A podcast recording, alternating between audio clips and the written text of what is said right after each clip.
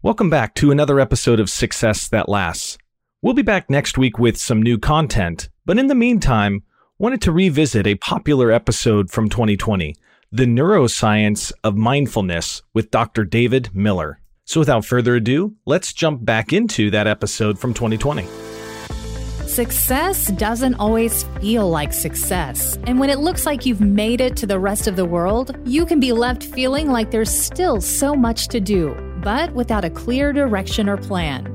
On the Success That Lasts podcast, we're going behind the scenes with business owners, real estate investors, and industry consultants to deconstruct the complicated topic of success. We'll be exploring questions, strategies, and experiences that help create clarity and confidence surrounding your financial decisions. Here's your host, Jared Siegel. Welcome. So, if you're a fan of this show, chances are you're a lifelong learner. And there could be all kinds of motivations behind that deep desire, that value for continued learning. But a common denominator is often somebody who's got a vision, somebody who has a desire, a passion for a future that's better than today. But in order to chase down that vision, it's going to require some level of change because our present reality is typically the culmination of our environment and candidly the decisions that we're making on a day to day basis. Some of these decisions are conscious, some of them not so conscious, but they're preceded by beliefs. And in order to change our beliefs, again, subconscious and consciously, it's going to require us to better understand how the brain works. And that's why we're going to have a conversation today with David Miller. David Miller is an entrepreneur, a PhD, and a student of biomedical engineering. David's kind of like a frontiersman. He's exploring the outer edges of his own capabilities, his own possibilities, while at the same time learning all the time about what the brain is capable of. Our understanding of the human brain continues to evolve rapidly. Though it only takes up about 2 to 3% of our body weight, it consumes 20% of our blood. Our biology knows that the brain is really important. So, today's conversation, we're going to go ahead and lean into what is the brain about and how it impacts the way that we live today, tomorrow, and into the future. So, with that, let's go ahead and jump into our conversation with David Miller. All right, David Miller, we're live. We're doing this. We're official. We're official. Welcome. Welcome to Success to Last. Excited to have you today. Thanks for having me, Jared. Pleasure to be here. Yeah. So when I first met you, I knew that you were a guy I had to have on this show. The reason that I was thinking that was I firmly believe you might have heard this saying that self leadership precedes organizational leadership. And the clients that we have the opportunity to work with here at Delap, they own real estate, they own businesses, and they often hire us for more than a need. They're hiring us for a desire, a desire to realize unrealized opportunity and potential. So they're often talking to us about new things that they could do. And by new things, that, that means some level of change. But as I've come to understand change more and more, I've come to appreciate that it seems to occur in our beliefs and thus in our brains. And so that's why I'm pumped to have you on the show today. Excited to be here. Yeah. So for the listeners at home, I kind of just want to to start with who you are and where you are today. So in preparation for uh, today's conversation, I start digging and digging and digging. I stumbled into like a whole bunch of publications that you're responsible for, but I'm pretty oh, sure boy. I can't actually, yeah, I can't actually say the names of any of these titles. I, I don't want to sound silly. So I guess let's just start with you. So you're a PhD in biomedical engineering. Your PhD work at uh, University of Texas was focused on laser speckle contrast imaging, and now you're currently the chief technology officer of Dynamic Light. So let's just kind of start with where you are today. Kind of tell me a little bit about your day job and Dynamic Light. Yeah, so Dynamic Light is a spin out startup company from my PhD lab in my PhD, I did uh, mention laser speckle contrast imaging, which is a way to visualize blood flow during surgery, and I hope during any waking consciousness. And about a couple years ago, I finished my PhD, and my advisor and I we decided to to give this a go, spin out a company, and try to incorporate laser speckle contrast imaging into neurosurgery. So we'd already done a lot of um, clinical work in neurosurgery. And we've been trying to commercialize the technology such that the large neurosurgery microscope manufacturers will take the technology and run with it and incorporate it into their microscopes. That's incredible. So, are there certain types of procedures that you would envision this sort of technology being implemented in first? Yeah, so the, the my current day job is actually both as the chief technology officer of Dynamic Light, as well as finishing up a postdoc in the same lab as my PhD. And the postdoc role is to is using technology during a certain type of neurosurgery, and this is during aneurysm clippings. So an aneurysm is when there's a bulge in the blood vessels in the brain, and if that bulge, it's kind of like a balloon, and if it explodes, it's almost instant death. So it's a it's a life or death situation, and the surgeon has to do a craniotomy, which is basically removing parts of the skull to get access to the cortical tissue in the brain. And then they have to navigate their way to find the aneurysm and they place a, a metal clip on it. Um, and that this is where laser speckle contrast imaging is super useful when they are about to place a clip. One thing that can go wrong is a stroke occurs because they are blocking a significant amount of blood flow to a certain region. And if that blood flow is too detrimental, the patient will have a stroke. And so with our technique, they can see in real time the blood flow dynamics and thus determine whether or not the, the clipping was successful or if they need to replace it um, to avoid causing a stroke. That's pretty incredible. I mean, that technology has the opportunity to be a life or death impact in an OR.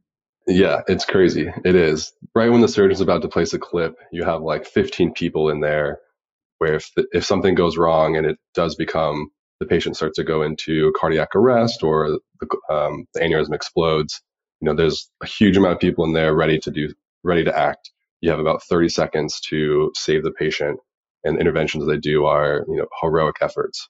And so to be, to be a part of that as a, as a researcher where I'm just, I'm there taking data in this life or death situation, it's, it's quite an experience.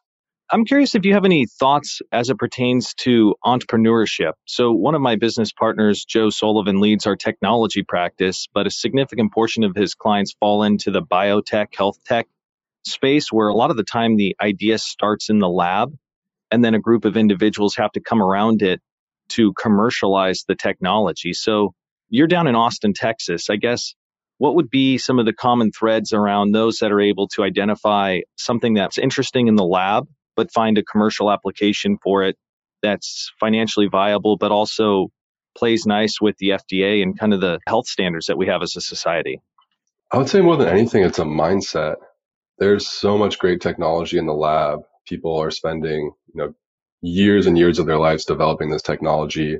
Um, I think it really takes a mindset to be, okay, this is great, but I want this to translate to healthcare with humans. A lot of the work in the lab is with you know, rodent models or different animal models, and it's a very different game to try to translate that to human healthcare. And it is a long game. There are so many barriers in the way. It's a totally different way of thinking. The funding sources are totally different. So I think you have to be pretty willing to take the risk and to stay with it takes takes a certain kind of person who's willing to to get over those hurdles and not be too dissuaded by all the barriers. Yeah, I would imagine that the barriers are immense because even the investors is it common for an investor to really un- actually understand what laser spectacle contrast imaging is? You just explained it to me, and I have no idea what it is. I probably don't even mention what it is to investors. Um, I just show them videos. The videos speak way louder than any words showing them videos in the operating room of the technique, visualizing blood flow in real time versus the current standard of care. Uh, that's all you really need to know. And the, the technical stuff, um, if they have the background, we can go into it. But um, I think that's where the transition happens as a as a lab scientist. It's very technical, and you're talking in the, that jargon all day. To go to the entrepreneurial world, you kind of have to leave that hat behind and really be able to talk about what is the need, how are we solving that need, what is the business plan? Well, the challenge that you have there doesn't seem to be all that different than the same challenge that a lot of our businesses have. Certainly, the craftsman often appreciates their craft more than the audience that consumes it. You know, you're always going to know more than the client in your field of expertise. So, I guess figuring out how to communicate effectively the value proposition of your good or service is a recurring need that uh, nearly everyone has. So, you mentioned funding how is health tech, biotech, medical tech, how is that currently funded? And it probably evolves depending upon where in the life cycle you are. I guess tell me kind of what that ecosystem looks like down in Austin. Yeah, Austin's an emerging healthcare ecosystem. So the medical school here just opened a couple years ago. And so that's really brought a lot of new attention around the biotech ecosystem. There's not a, let's say, a linear path for funding by any means. Um, we first started with the Texas Health Accelerator Program, which is an accelerated program within the medical school here. And that kind of got us our, our foot in the door and a little bit of seed funding. And then we started doing angel investing. And that was through mostly a group of medical physicians that uh, kind of create these syndicates and uh, invest in technology that they're familiar with. And some of our other investors are actually real estate investors who, through a friend of a friend, got interested in the technology and we convinced to come on board. And so I wouldn't have guessed that I was going to be partnered with people who are in real estate, but they seem to really understand the business dynamics of these deals.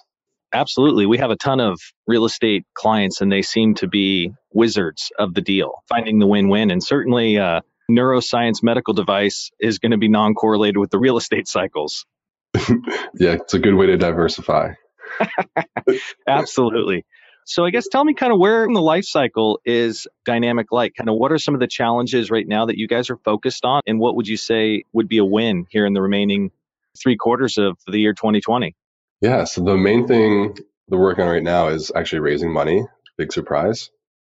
Um, we're doing our raising our second round of funding, and um, there's nothing harder than raising money. It always seems like it's going to be a smooth sale, uh, but crossing, you know, getting someone to be interested versus getting them to write a check is uh, a long sales cycle, or can be. Um, so that's been you know, a challenge and just something I'm not uh, accustomed to, and uh, it's taking a lot of perspective taking. Absolutely. I guess what's the team look like right now? I mean, you guys are a startup, so you have to be small, and so you're a jack of all trades or jack of a lot of trades. What's the team look like, and kind of who's in charge of financing and leading the fundraising? Yeah, fortunately, not me. so we have the CEO, a guy named Dr. Len Pagliaro, and he's had um, he's been in the business for a long time, has had two successful exits, and so he really understands the the financial aspect of it. Um, and so he does all, most of most of the fundraising, and then a lot of our connections are through one of our board members, Dr. Tony Manuel, he's an anesthesiologist and he's actually the one who sees the, the shortcomings of the current standard of care. So he's a huge proponent of our technology.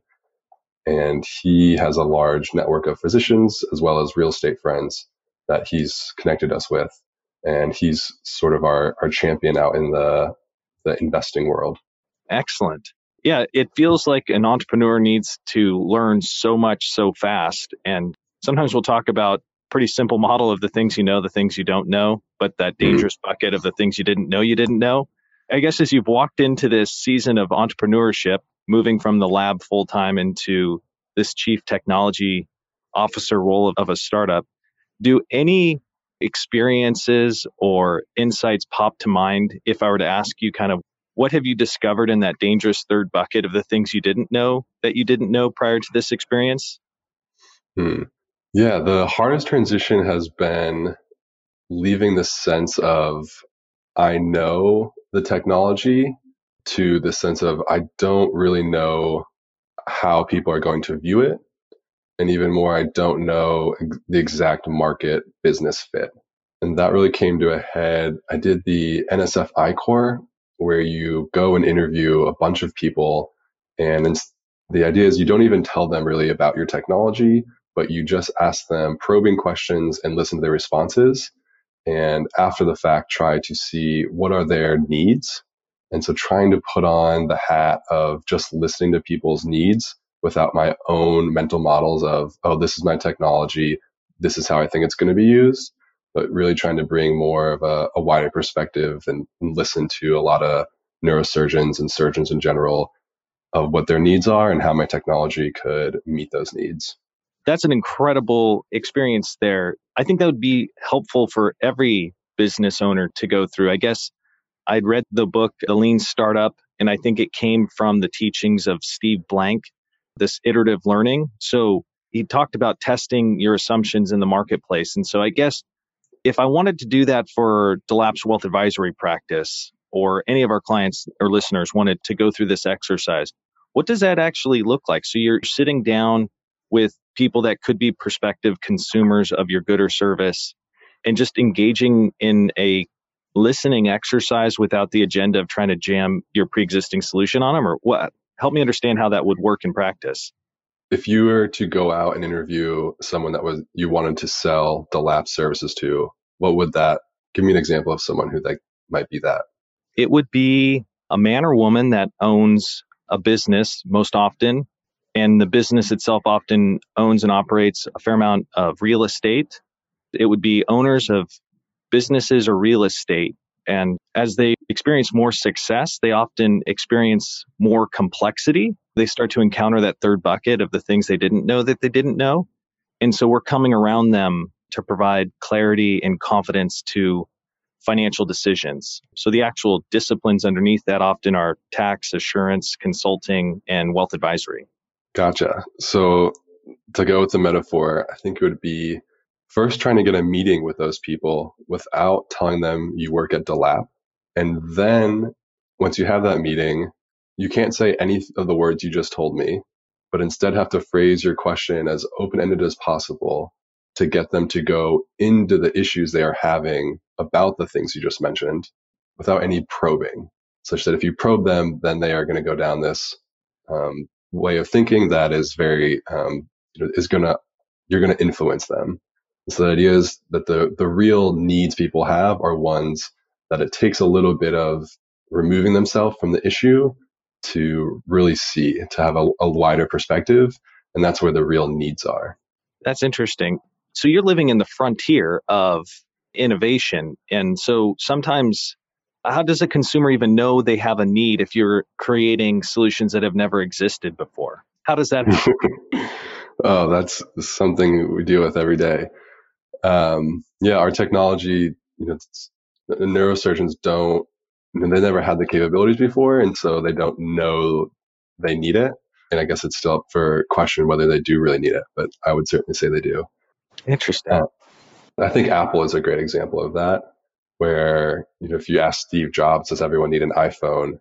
He would have said yes, but I don't know if anyone else would have. No, I mean even the industry. I think of what Steve Ballmer said about the iPhone that was ridiculous. His early response to the iPhone, it didn't look like the way that people had historically interacted with their mobile device.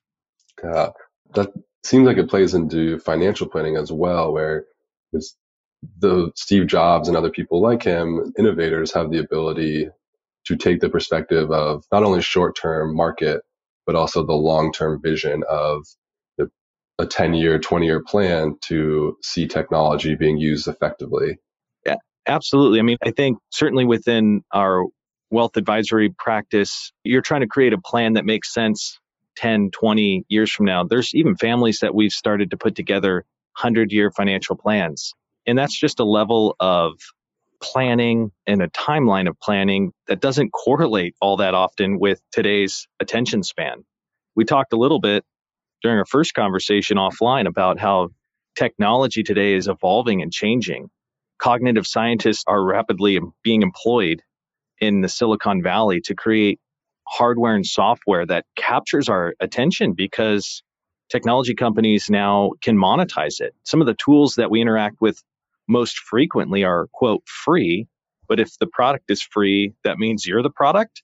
And so I think it's fascinating how cognitive scientists are able to hack our attention. And it's really, our attention spans are shortening have you experienced any of that stuff in the lab in terms of technology and attention spans and kind of our nature to be motivated by fear, uncertainty, doubt, or greed on near term topics? Yeah, absolutely. Um, so one of my my long term plan is to use the technology for neurofeedback and started to do some of that. Neurofeedback is my my favorite passion right now, my kind of side hobby that I'm trying to incorporate more into my career. And it's this idea that you can basically retrain a lot of unconscious processes through conscious feedback. And the the easiest example I usually come across is with the breath. So a lot of mindfulness and meditation practices incorporate some sort of neurofeedback. It's often uh, feedback you give yourself instead of external feedback. But the idea is similar that you can retrain yourself to increase your awareness through different things. Um, and the, the neurofeedback that um, neuroscientists are using are a little different, where um, a little more complicated.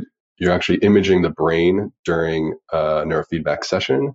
And so you can tap into some of this unconscious processes that the brain uh, is giving you and infer from that information and then give feedback to the person in a way that is uh, conscious feedback. So something like a um, a circle that lights up in different ways to show you you are reaching this certain brain state that is thought to be you know, more conducive for relaxation or more conducive for optimal performance. So is that a skill that you could practice like juggling or riding a bike? I mean, how do you go from a few minutes ago I didn't even know what neurofeedback was. And now I at least have the depth of knowledge that you just gave me. How does one go from that to then actually experimenting or practicing some of that in their own life, kind of the 101 of mindfulness? Yeah, I think the first rule is to be patient with yourself. In Western society, we have our attention spans are constantly being attacked. And so your attention span is probably terrible. Um, I know mine is. That is true. I can confirm. um, like I do exercises where I you know try to think about one thing, so we could we could try it. And so let's just think about all my focus is going to be on I am talking to Jared, and how long is it going to take for another thought to pop into my head other than that? And mm-hmm. so there, that was maybe one and a half seconds for me. Okay, that was right there. and so you can do that with, you know, do that with anything, trying to do that. That's kind of the essence of mindfulness is how long can you stay attentive to the task at hand? And, you know, we're terrible at it. And so neurofeedback, there are mindfulness neurofeedback techniques. I use something called HeartMath, which we've discussed a little bit before. Yeah. And that's where you, that's heart rate variability training. And so you are measuring your instantaneous heart rate as your heart rate, as you breathe in, your heart rate is going to go up. You're activating a part of your autonomic nervous system called your sympathetic nervous system. And that's the one that's responsible for fight or flight. And then as you exhale, you switch and you activate more of your parasympathetic nervous system, which is more responsible for relaxation. And so every breath cycle, your body is going from kind of this checking, oh, is there, do I need to be on alert for anything? And then relaxing into, okay, now I can rest. And so that's on a very short time scale. You also have these um, time scales where you have much more extended periods of rest or um, or fight type states. But just in in one breath, you go in between these two states. And so what uh, the HeartMath technique and other heart variability techniques do is just train yourself to be more aware that that's going on and start to be able to control it. That one's a hundred dollar device. Can do it, you know, five minutes a day. And after you know, a couple months, you can see huge improvements of just this awareness of, oh, okay, I'm in right now, I'm very relaxed, or right now I'm not. And if I'm not, I can start to calm my physiology by breathing. Yep, by, simply. That's amazing. I mean, mm-hmm. I think that's so easy to look past. At the end of last year, there was a variety of extenuating circumstances where all of a sudden professionally I was experiencing the sense of being overwhelmed in a way that I had never experienced it before. And it was the first time in my life that I recall waking up at 3 or 4 a.m. with my heart racing. And so I was dealing with anxiety in a way that I had never dealt with it before. And so that's kind of what started me on some of the mindfulness exploration that I'm on today. And that's kind of what provoked the deep interest in this topic. Go I have to interrupt you that a D1 college kicker was never woke up in the middle of the night at 3 a.m. That's true. I, it was interesting that kicking in college was certainly anxious, but I guess there was an interesting amount of confidence and uh, perception that I controlled things and or my destiny in a way that sometimes life professionally can feel like there's so many things that are outside of your control. It can create a sense of uh, being overwhelmed. So mm-hmm. kind of different. So you're D1 kicker. That's pretty D3. awesome. Well, I wish I could say I was D1. But college kicker. College kicker. College kicker, yeah. College kicker. I usually kind of jokingly say, eh, asterisk. Like, you played college football? Uh, asterisk. I kicked. When you're a pedestrian, it's about the only safe spot on the field. Yeah, that's why I played it. Couldn't handle it. That's why you played it. Couldn't handle uh, with the big boys. we'll have to circle back in the college experience because that is wildly unexpected. You would never expect, at least for me, a college football player ending up in the lab as a PhD and then creating neuroscience like medical devices that impact people. So, as circling back here on the HeartMath hardware that plugs into your phone and it tracks heart rate variance. You've been experimenting with it for a little while. I jumped online and checked out the tool and looked at it a little bit. It looked like heart rate variance might also be connected to some measure of gratitude or gratefulness. I guess tell me a little bit about kind of what you're looking at when you're uh, experimenting, kind of exercising on this HeartMath in the neurofeedback that you're getting and what you're chasing. Yeah, it's quite a large area um, that you can think about. So, and people are very creative. The the ones that seem to be most effective are gratitude, feelings of love, feelings of happiness, activate a lot of the parasympathetic nervous system, and thus uh, enable one to kind of sink into the relaxation states more easily. And so it's the feelings of compassion and kindness seem to turn off a lot of the fight or flight state and from a kinesthetic body somatic experience, calm the body and let it relax. And kind of this self reassurance that, yes, I'm in a safe place. I don't need to be in this heightened sense of awareness looking for threat. I can enjoy my experience. Does that have anything to do with why like morning journaling works? I know that there's people that have experienced success with gratitude journals. As I'm starting to kind of explore neuroplasticity, we have a 100 billion neurons and trillions of connections. And so, this concept of neurogenesis, where we're creating new neurons and new connections, biologically, is your brain changing when you fixate on things that are going well in gratitude? Is there any sort of change in the brain that we can measure or observe scientifically? Absolutely. So, you're exactly right. We have some 100 billion neurons, and they're all you know connected in these really intricate ways. Uh, to, clar- to, to, clarify, that's billion, 100 billion, billion neurons in the brain. I mean, that just blows my mind. I mean, there's very few things in life that you start describing in 100 billion. Yeah, it's, I mean, it's an incredible scientific challenge to try to figure out what's going on. Um, and just, and that's just the, I mean, first of all, there's uh, so many different kinds of neurons. And then all of these neurons need nutrients. And so blood flow is what supplies them with the nutrients and the oxygen they need. So the, the dynamics of what's going on with your brain is just, you know, mind boggling complex. And it's so well regulated such that, you know, every, anytime a neuron fires, it needs immediate oxygen and the blood blood flow supply is able to deliver that oxygen almost instantaneously. Um, or else the neuron would die. And so not only do you have 100 billion neurons, but they're always active and the dynamics are just incredibly complex.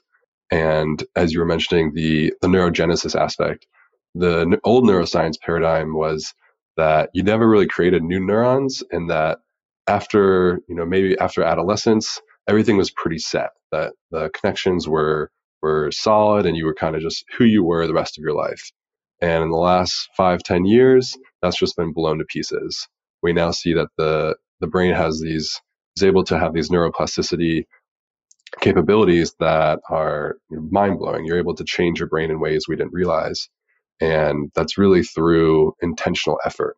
And so, if you want to, you know, if you if you want to feel more gratitude, it doesn't just happen. it takes a lot of intentional effort, and it takes a lot of um, awareness to do it every day, maybe multiple times a day, because your brain is constantly changing and the changes reflect what you are learning. So if you're giving yourself lots of inputs for gratitude, over time you start to build these so-called gratitude networks and it'll be much easier to tap into those feelings of gratitude.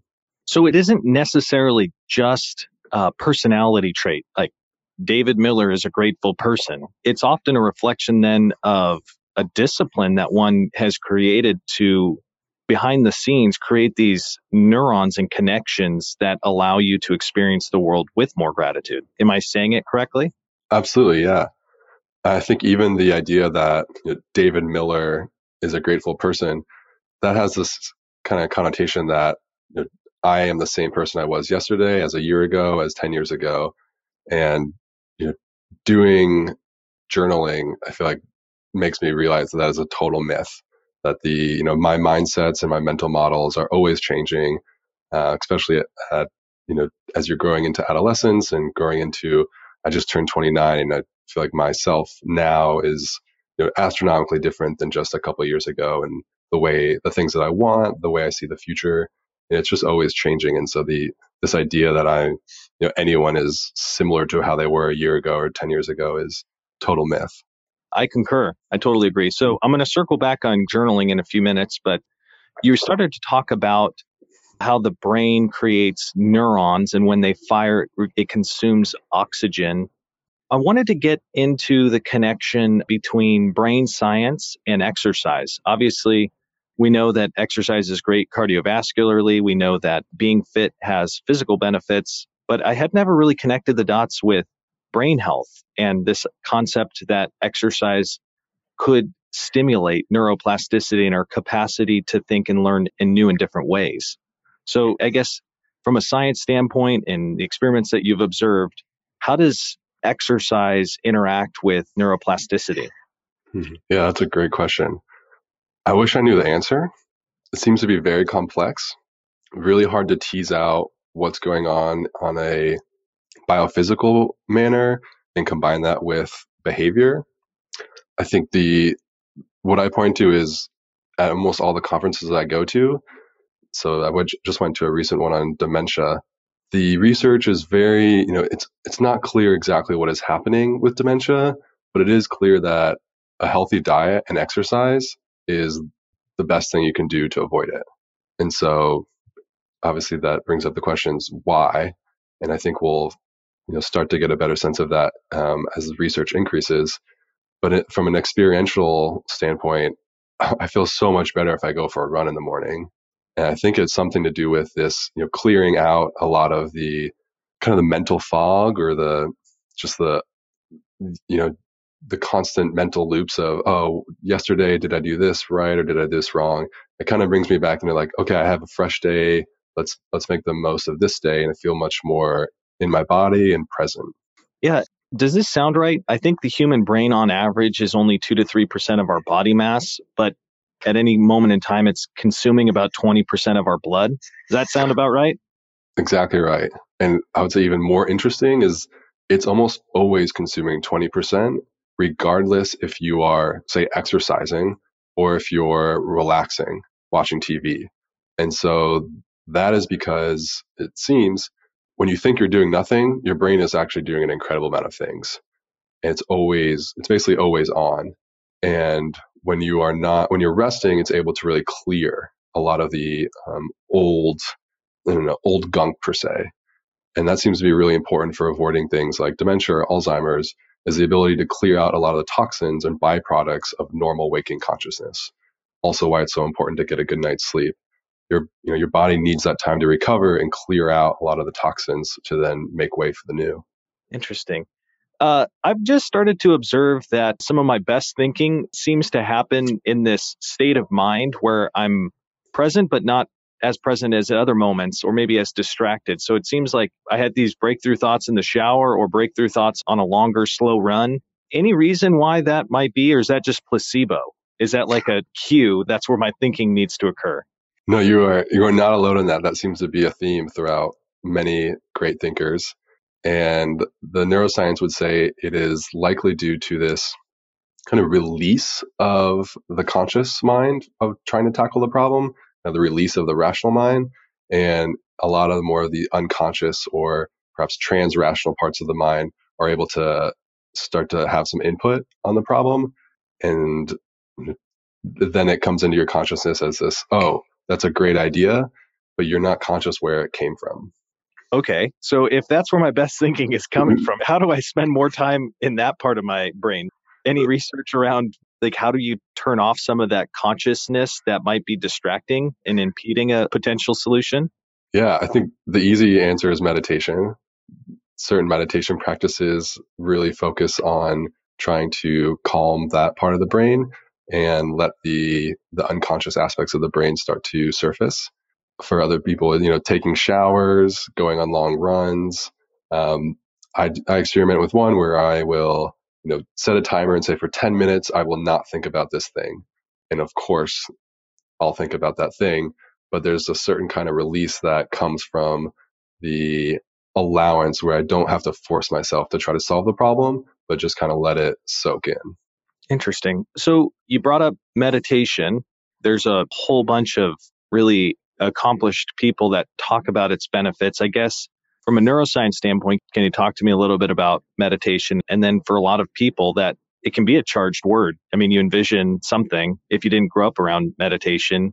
What does it look like in practice? Yeah, it's such a hot topic now that it's got um, people already have mental models of it when they hear the word. Um, I think for for me, it just means sitting with myself and not trying to accomplish anything, but just getting in touch with my own in, internal subjective experience, trying to find this you know this inner compass or an inner guide that I can't activate when I am in normal waking consciousness. You've tried to create a practice around that. Are there resources or tools that you have been exposed to that you think are additive or helpful in the uncomfortableness of sitting with your own thoughts when your mind is racing? Yeah, absolutely. There's there's so many great tools out there these days. I really like Sam Harris's Waking Up app. I came across him a few years ago. He's uh, also a neuroscientist, and he has a great book called Waking Up. And he created into an app that has some guided meditations as well as just some some talks, a lot of, of the the neuroscience behind awareness. Mm-hmm. Uh, I think he does a good job of not being hard on yourself because I think it only I think there's this pressure to you know meditate and reach some sort of spiritual enlightenment. I don't think that's the right way to approach it. Um, it's how I initially approached it, and that did not go very well.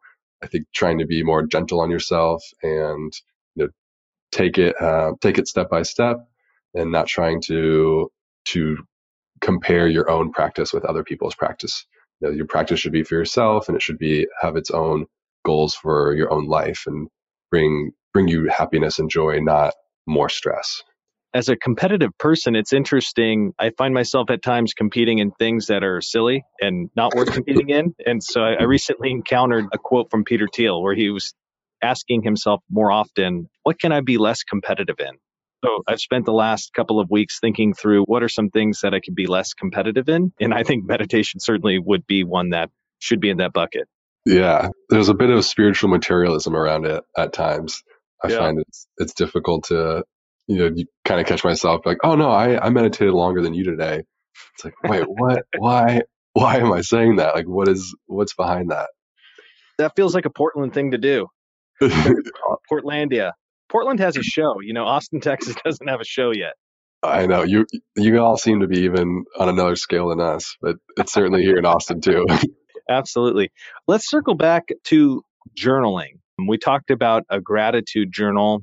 You're also experimenting right now with this concept of morning pages. And so, if if we hit pause here for a second and set the stage, I've rarely run into people that when you ask how they're doing would answer bored too much time, not enough things to do. And so, this idea of adding a new discipline like journaling, like a gratitude journal or morning pages, sounds just ridiculously additive, maybe with no benefit. So, I guess set the stage from the perspective of now you're an entrepreneur. Now you've got a ton of stuff that you need to get done within the business, and you're still creating time for HeartMath and these journaling experiences, I guess talk to me about the benefits that you've experienced as you've experimented with this idea of morning pages and journaling. And I guess for our listeners that don't know what morning pages are, could you kind of explain what it is? I mean, I understand it as a bedrock of kind of the artist's way, where they longhand stream of consciousness writing first thing in the morning, but maybe unpack that a little bit for us. Yeah, so you mentioned the artist's way, a, a book by Julia Cameron that's really about becoming unblocking yourself from creativity and kind of coming into your own sense of not just creativity, but also has some spiritual bends of kind of taking control of your life and seeing where you might be blocked in certain ways. And so I'm on like I'm on week nine right now. It's a 12 week course, I believe. Uh, it's pretty intense. And so there's basically two bedrocks to it. One is the morning pages, where every morning you wake up and first thing you do, so it's sort of stream of consciousness while you're kind of coming out of that creative, dreamy space into normal waking consciousness, is to write three pages. Um, they don't have to be pretty; they just have to be real. And so you're you're just writing what's on your mind, and it's a really nice. I mean, it, it's hard. It's not what I want to do in the morning, but over time it becomes kind of um, you know, it just gets all the to all the gunk that's in my mind, all these things that I've been thinking about they just they get to come out on the paper and it's kind of this certain release that I don't have to hold them anymore and um, it's kind of this a space for a lot of my subconscious you know, yearnings and things that I feel like my subconscious is trying to tell me that I don't want to listen to. Uh, a lot of it has to do with some of my own blind spots. They all get to come out on the page, and I can you know, reflect a little bit uh, and get this weight off my shoulder. Interesting. So I guess the financial advisor in me often thinks in return on investment. So how much time does this new discipline take? And I guess what would be some of the returns that you've observed in your own thinking in life? Yeah, that's a great question. Uh, it takes me maybe 15 minutes to half hour each morning. And the return on investment I feel is totally worth it in that it brings me into contact with what the book calls your censor basically the critical part of you. So as as I'm writing something, you know, I can feel this this part of me that's churning of, oh, David, you're you're not gonna be able to accomplish that. That's you don't have time for that. That's that's too much. And so, kind of becoming aware of that and seeing, okay, you know, there's a part of me that's scared here. I need to bring that part with me if I'm going to do this because it's that part's not going anywhere anytime soon. Especially in entrepreneurship, I have to make decisions all the time that seem you know very difficult. And so, seeing the kind of the censor part of me, the, a lot of the fear parts, trying to get more in touch with where they're coming from. Are they real? Are they trying to tell me something that I'm not quite seeing in in a in the proper way? Um, that's kind of where there's you know that's why I think it's worth it. Of 15 minutes a day might save me you know days and days of choosing this decision where I should have done something different. It's the parable of the two lumberjacks, and you're taking time to sharpen the blade. Mm, it's the most important tool I have. The blade. Yeah, your brain. Absolutely. Yeah. So you mentioned getting up and doing this first thing in the morning. You've spent more time experimenting with how to get more out of your thinking, more out of your brain than nearly anyone I've ever encountered. So I guess at this moment in time, what does your morning routine look like? How do you start your day today? Yeah. Oh man, it it's gotten bad at times. I used to have a three hour morning routine.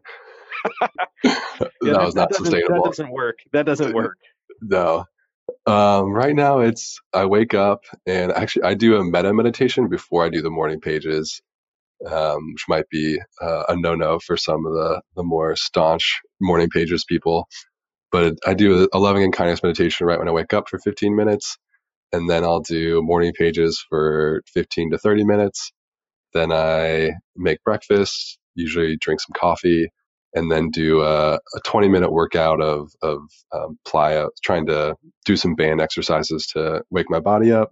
And then I'll do some sort of uh, breathing exercises, usually a sympathetic activation breathing exercise where I try to wake my body up and get ready to go to work. And so, a little over an hour? On a good day, it's probably closer to an hour and a half. Interesting. So I've got a bunch of other topics that I kind of want to hit at. Again, as I was thinking about our conversation today and trying to frame it in my mind, this might strike you as odd, but I was thinking of you as kind of a modern day frontiersman, like a Davy Crockett type guy playing in the frontiers of kind of what the brain is capable of. And you're helping to pioneer surgical equipment for neuroscience. So you're in the frontier a lot and you're doing that within your own life, trying to find the outer edges of your capability or possibility. And so that led you to sign up for an Ironman. So I guess talk to me about that decision in the midst of PhD work and a startup that you also signed up for the commitment of an Ironman, which nearly no American actually end up doing. Yeah, that was that was quite a journey. My brother Ruben, who you know, uh, and I took my mom to Hawaii for a vacation, and we just happened to go to Kona during the same week of the uh, International Ironman Championships. And so, you know, we had no idea. We're on the flight, and everyone on the flight is so fit, so good looking. Everyone wanted to talk about themselves. Like, you know, it like, it's like, what? This is what? What do we get ourselves into? Uh, and so we, I had to go see it. And Ruben and I went and saw the finish line, and I was just captivated. I mean, 67, 80 year old people are finishing this race, and it is no feat. It is, you start with this 2.4 mile swim, then a 112 mile bike, and then a 26.2 mile marathon. And I was just blown away. I mean, even after, you know, I consider myself an athletic person, played a lot of sports, but this was just on another level. And, you know, 67 year old people were doing this. And I was like, okay, I got, first, there must be something these people don't know about, you know, life in their body that I just, I have no experience with. And two, I have no excuse if you know, 67 year old people are doing this. And so the, you know, I was, I was like, all right, I'm going to do it. So I started first with a, a half Ironman. I did it with my roommate and it was just a hilarious experience. I'd never done anything like it. And everyone there was, you know, clearly this was uh, a part of their life. And I remember showing up and it was freezing. And me and my roommate had no idea you're supposed to bring a wetsuit. And so everyone had a wetsuit on for the swim and they see us and they're like, oh man, that's hardcore. Like not wearing the wetsuit so you can get a better time. And we were just laughing, like, uh, we didn't even know you're supposed to wear a wetsuit. that's awesome. Yeah. And it was, I mean, brutal experience, but really fun. And after that, I, I was like, all right, I want to take, take on the full Ironman. And so I signed up for that, did that last year. And that was just, that was a very humbling experience, but one where reaching these body states where you just don't want to go anymore, but trying to find that extra energy to, to keep pushing yourself. So, some of the endurance athletes that I've read, listened to, they'll often talk about when they felt like they hit their physical limit, that they were only at 60% of their potential, that there's another 40% of unrealized potential when your brain is screaming, you're done, or it's more your body. And then they overcome that with their brain. I guess in your limited experience here with Ironman, was that somewhat your experience that your body felt like it was done and you had to overcome that with your brain? Absolutely. I liken it to the endurance Ironman sports are similar for the body what mindfulness and meditation is for the mind. Um, I think endurance sports are even better in that they, they really link the body and mind. And so you start to see halfway through the race, okay, this hurts. What does that mean? Like, what does it mean for something to hurt? And does it mean I need to stop? Or does it mean I need to just run a little differently? Um, and so you start to have these conversations with your body in a way that you just don't get when you're, you know, just going out for a three mile run. Interesting. So the day that I had met you, I overheard a conversation and it sounded like you had just gone swimming in an alpine lake in Montana in January. So I was like, I probably misunderstood that, or maybe he lost a bet.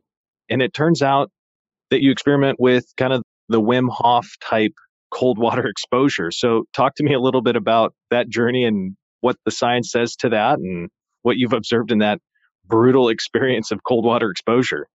Yeah, absolutely. It's something that I think I got from my dad. He always takes cold showers, and I never quite understood it until I started experimenting with it. And it's, it's a similar vein as the the Wim Hof techniques, which are you know, based on these kind of ancient Buddhist philosophies. Uh, the neuroscience is fascinating. It gets back into the sympathetic and parasympathetic activation. When you jump into cold water, you get your extreme fight or flight response. Um, even though you can physically see there's no threat around you, your physiology is super tense. And so the idea is to try to breathe through that consciously and try to relax through it. And it is a, you know, it's kind of a fascinating body experience. I think a lot of people are like super, super hesitant to try it, but it's really not that bad. And you can, you know, if you can do, I do it because you know, I have a lot of stressful situations in my life, especially neurosurgery. And so it's a really good training to kind of be aware when my body is in this heightened physiology state and try to relax through it. So to simplify it in terms of how I'm thinking about it, would cold water exposure, ice baths, cold showers, mountain lakes. I mean, learning how to overcome the fight or flight in your brain. Do you think that that ultimately is kind of like bench pressing for your brain as it pertains to dealing with anxiety or dealing with kind of the uncertainty, kind of that stress response that is often triggered when it's maybe not necessarily the right response, but biologically that's how we experience it? Yeah, absolutely. And it, I think at times it is the right response. So your fight or flight response, you know, that's not going to go any go away, and it's really important in some situations. And sometimes it's good to stick with it. Um, but often it's it's it lasts too long. I think that's what I see in our society is, you know, if you get an email and you have a, a slight uh, uptick in your heart rate, you know, that's that's normal. It's how long that persists for that I think is the problem. If if your heart rate takes 20 minutes to calm back down after you see an email, you know, that's a lot of extra stress on your body throughout the day. And so some of these, you know, cold baths and HeartMath and heart rate variability training, it's really to stress management techniques to be aware that you are in a, you know, that email got you a little off kilter and just calm yourself back into it so you can think more clearly through it. Interesting. All right. So now we're going to start going back in time a little bit. We talked about it briefly previously. You were a college kicker, but when I was doing some homework on you, it doesn't sound like you were an avid football fan growing up. People don't have memories of you spending much time watching football games. So I guess, how did you find kicking? And then ultimately, kind of what was that college kicking experience like for you? I'm curious who you talked to. So I started kicking in my sophomore year of high school. Um, I was originally playing soccer and growing up in Dayton, Ohio, and football is just king there. I remember we would have um, on Wednesdays the eighth grade football team would play, and then we would play our our high school varsity soccer games. And you know, the eighth grade football team had ten times as many people in the fans as we did for soccer games. And so, noticing that a group of us on the soccer team decided to all switch to football our sophomore year, and all of the players that came from soccer were mandated to try out for kicker. and so that's you know that's kind of how it started. And um, I had no idea what I was getting myself into.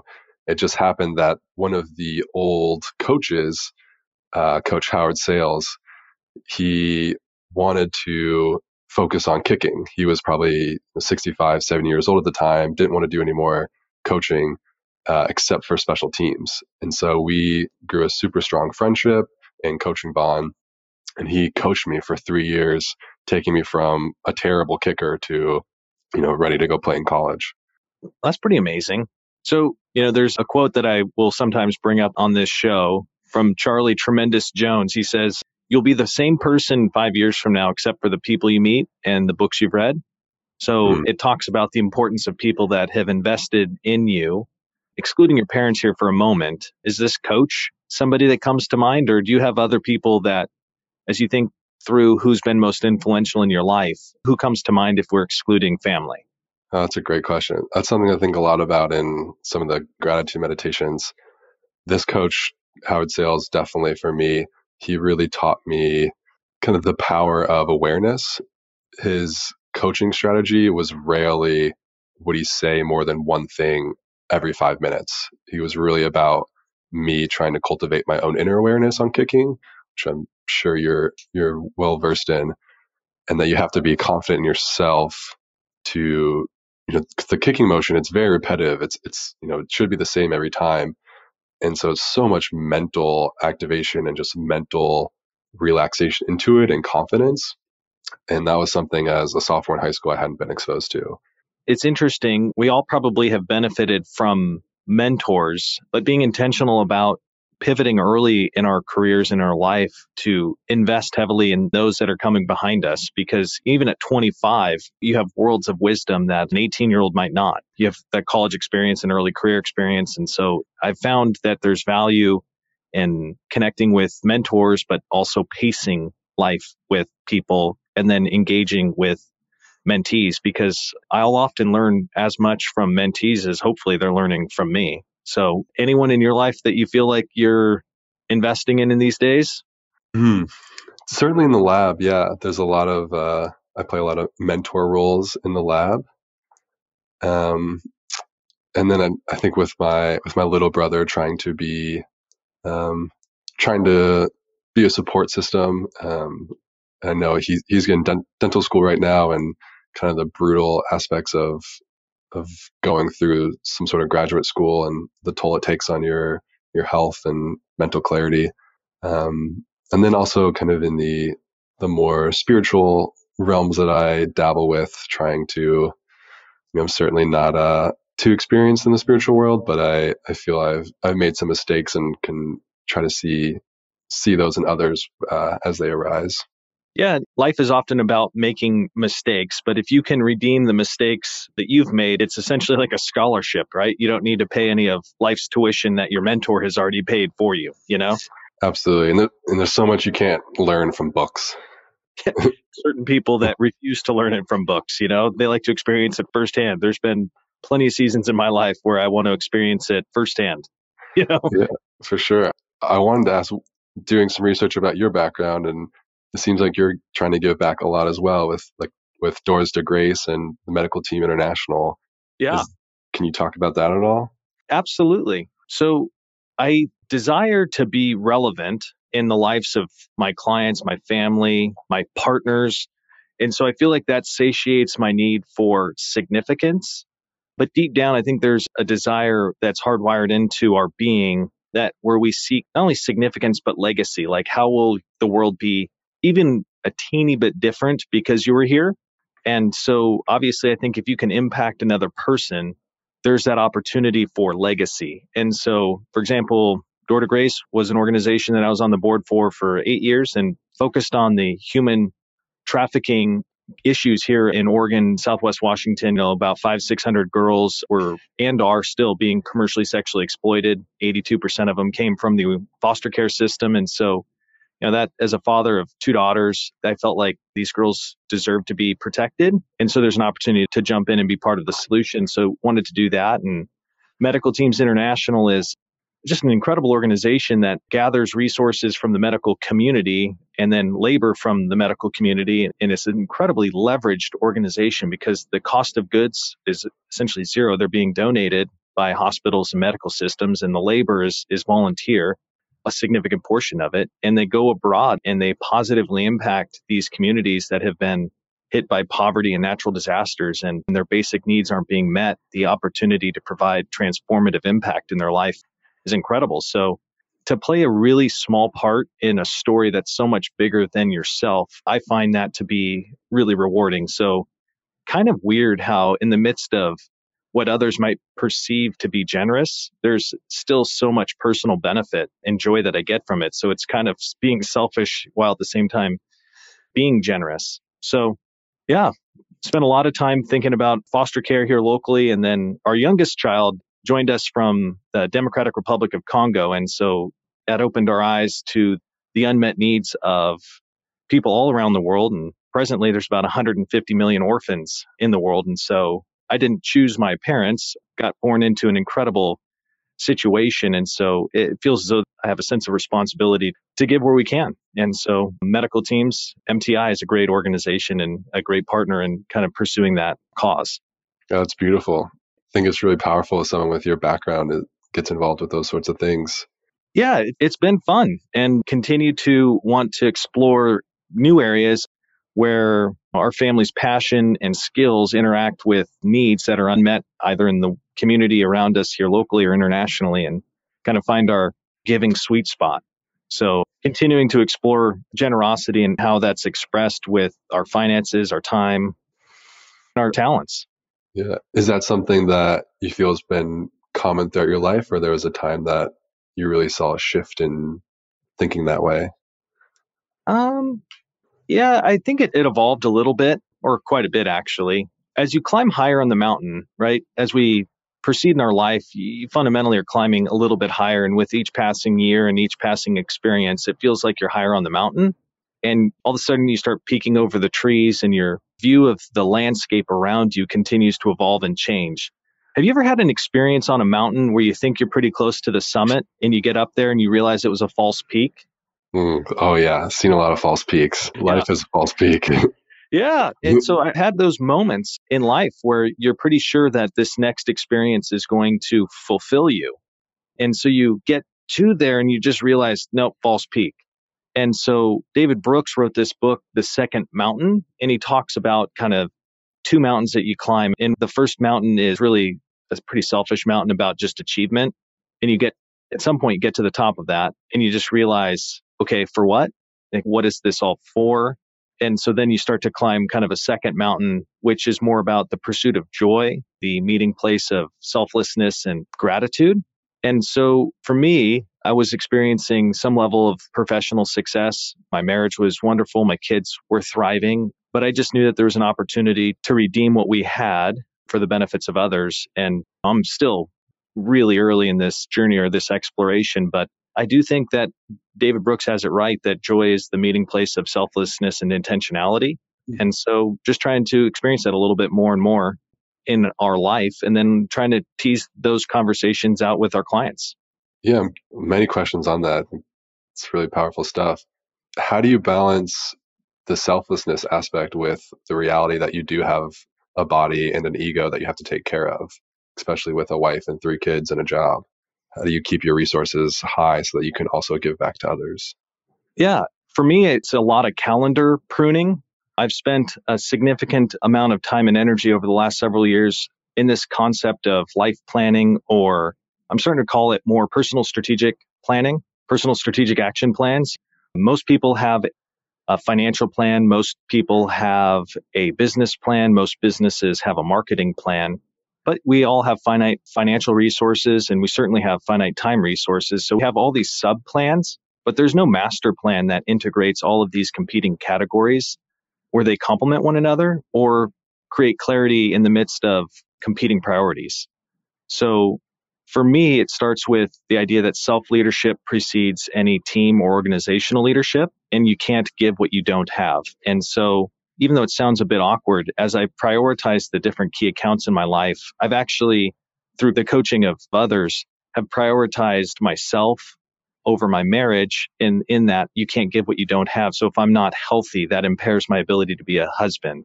If i'm not intellectually sharp it impairs my ability to be a father to my kids. If i'm not emotionally healthy my clients get a worse or lesser version of me. And so it's going through the disciplines that would create self renewal so that I can show up each and every day as the best version of me so that your capacity to be generous and your capacity to give is amplified. Yeah, I'm curious how you your process to get there. Was that something that started before your marriage or something that really you know, came out of some difficult experiences? It's probably all the above actually, you know, so my father was a West Point Army Ranger, and so proper prior planning prevented poor performance, and I knew that in kindergarten.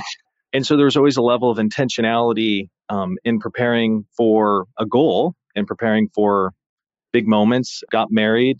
That's an experience and started experiencing some success in the office. I'd say that this journey towards intentionality with my calendar and priorities started probably 10 years ago when I encountered a friend and mentor, Daniel Harkavy, through our office here at DeLap.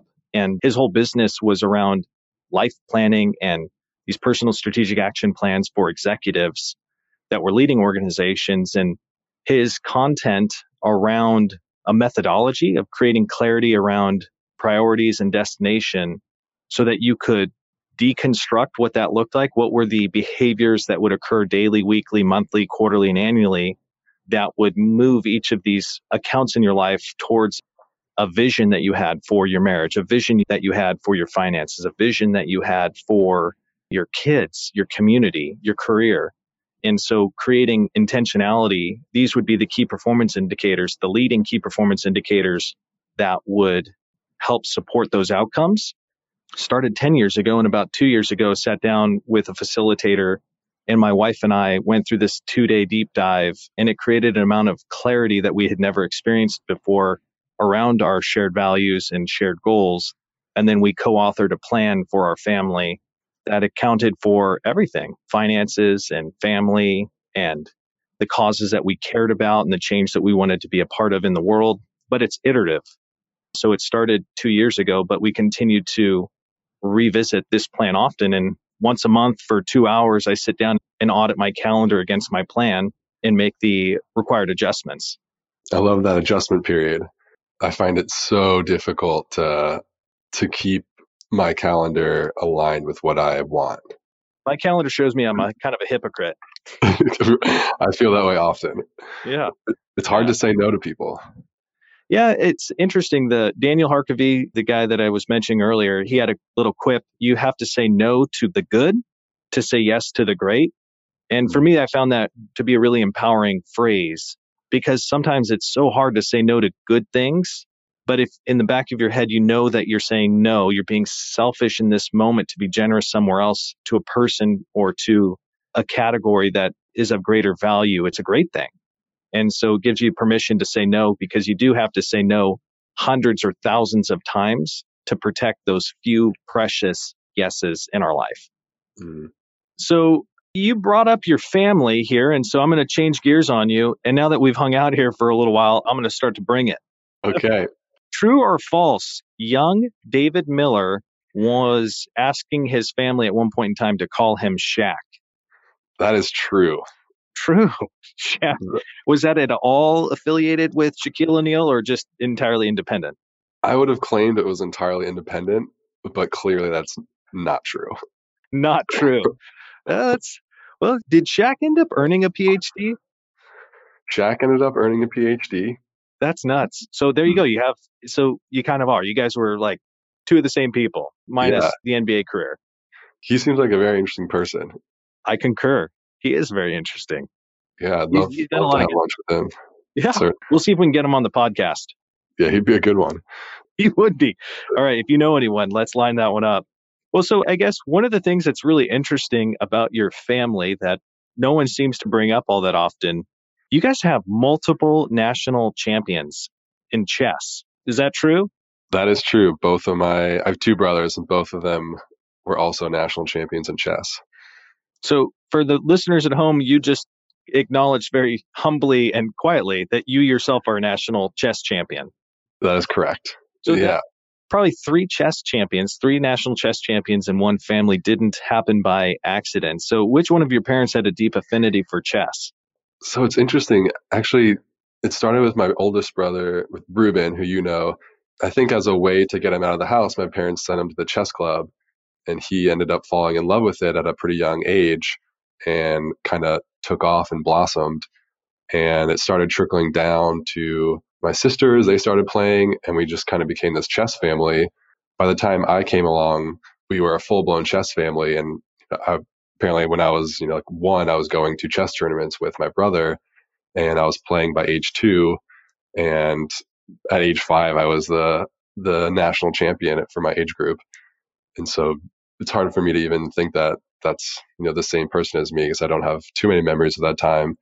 But I certainly see the you know playing chess at such a young age. Uh, my mental patterns are very very chess oriented. I see I see patterns quite easily and naturally. That is uh, that's interesting. Have you read the book Range? I have not.